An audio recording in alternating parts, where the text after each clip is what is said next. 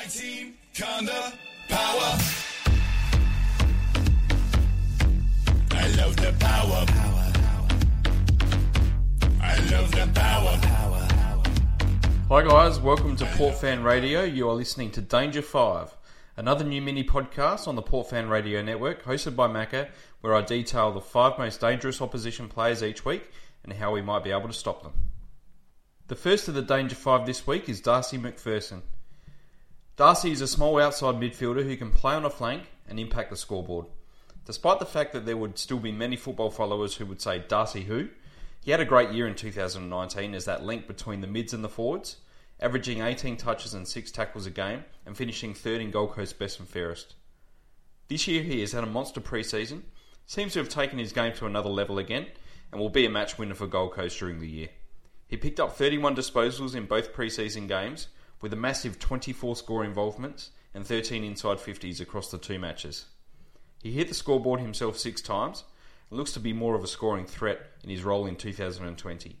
He has pace to burn, is tough as nails, hard to tackle, and has the fitness to work into space. His namesake Darcy Byrne-Jones would be a good fit for Darcy McPherson. We know how well DBJ played last year, and he's another who will be looking at raising his game another level in 2020. He has the right mix of defensive nous to shut McPherson out of the contest, whilst also pushing up the field to be a plus one in the midfield to keep McPherson honest and stop him working into his own space as well.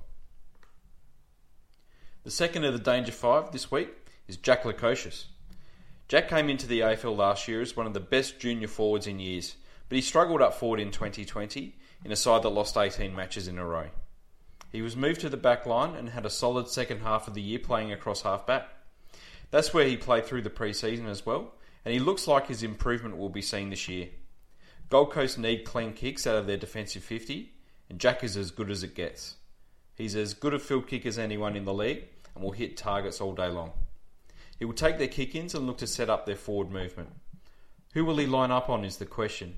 If Georgiades plays, I'd expect Jack to line up on him to try and run off the debutant and impact further up the field.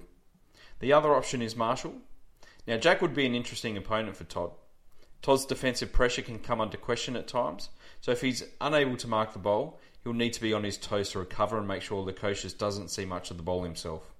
A couple of early goals might see Lukosius go into a shell, which would only be a good thing for Port Adelaide. The third of the Danger Five this week is Ben King. Ben is a potential star for Gold Coast.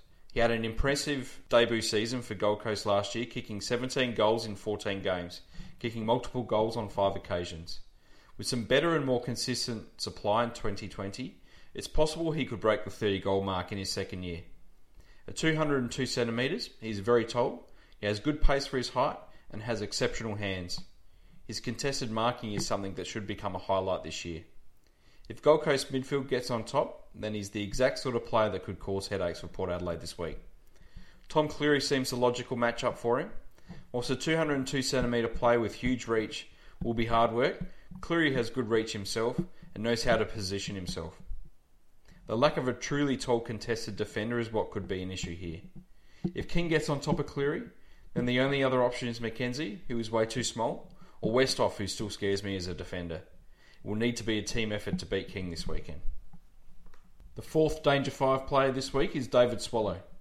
The former number one pick is Gold Coast best player. He's a classy midfielder capable of playing inside and out.